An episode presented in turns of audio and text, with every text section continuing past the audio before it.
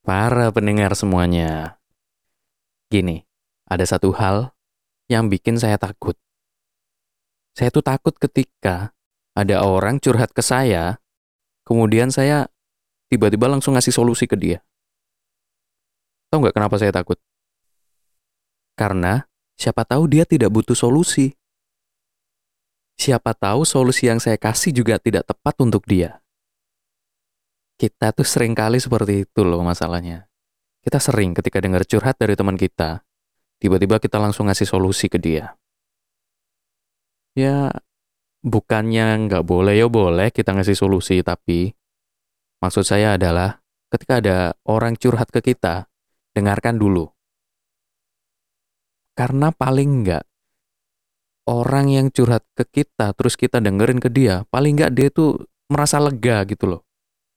Soalnya bisa jadi orang curhat itu bukan karena pengen nyari solusi, tapi pengen meluapkan isi hati itu aja. Dia sudah tahu solusinya seperti apa, tapi dia cuma nggak tahu ini harus aku luapkan ke siapa nih. Aku luapin ke temanku nggak bisa, ke siapa nggak bisa. Eh, dia memilih Anda untuk jadi tempat curhatan. Maka, manfaatkanlah kepercayaan itu sebaik-baiknya. Ketika ada orang curhat ke Anda, berarti kan dia percaya. Menyampaikan keluh kesah, berarti kan dia percaya kepada Anda.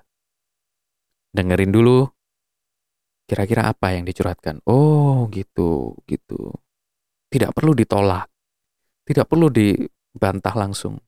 Tidak perlu dikasih solusi dulu. Baru nanti kalau dia minta solusi, baru kasih solusi kita. Tapi jangan lupa solusinya juga berdasarkan kondisi lawan bicara kita. Kan lucu ya kalau misalkan kita ngasih solusi ke lawan bicara kita, tapi solusi kita itu sebenarnya sudah diketahui oleh lawan bicara kita. Artinya, kalau kita ngasih solusi, lihat dulu orangnya. Orangnya sebenarnya sudah tahu atau belum sih? Dia itu kondisinya seperti apa? Maka nanti solusi yang kita berikan adalah solusi yang mencerahkan, bukan solusi yang terkesan kita ini sok tahu. Karena kalau kita ngasih solusi terkesan sok tahu, itu seperti ya mengecewakan orang yang curhat ke kita lah. Padahal pengennya kita itu menjadi orang yang semacam ya membantu orang yang curhat ke kita lah, iya kan? Tapi kalau kita ngasih solusinya juga tidak melihat situasi dan kondisi, kemudian tidak melihat lawan bicara kita, ya, ya itu akan jauh lebih mengecewakan. Karena terkadang kita terkungkung dengan ego diri sendiri. Ego diri sendiri bahwasanya kita ini adalah manusia paling benar. Manusia yang paling tahu segalanya. So, itulah mengapa saya takut banget ketika ada orang curhat terus saya ngasih solusi, kelepasan. Dulu saya sering banget kayak gini soalnya.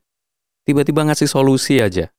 Padahal sebenarnya orang yang curhat ke saya itu dia tidak butuh solusi. Dia hanya ingin saya mendengarkan.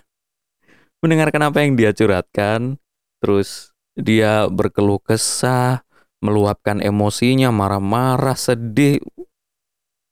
Biarkan itu terjadi gitu loh.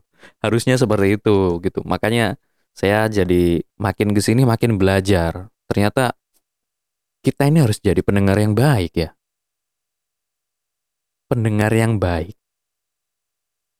Ayo kita introspeksi diri.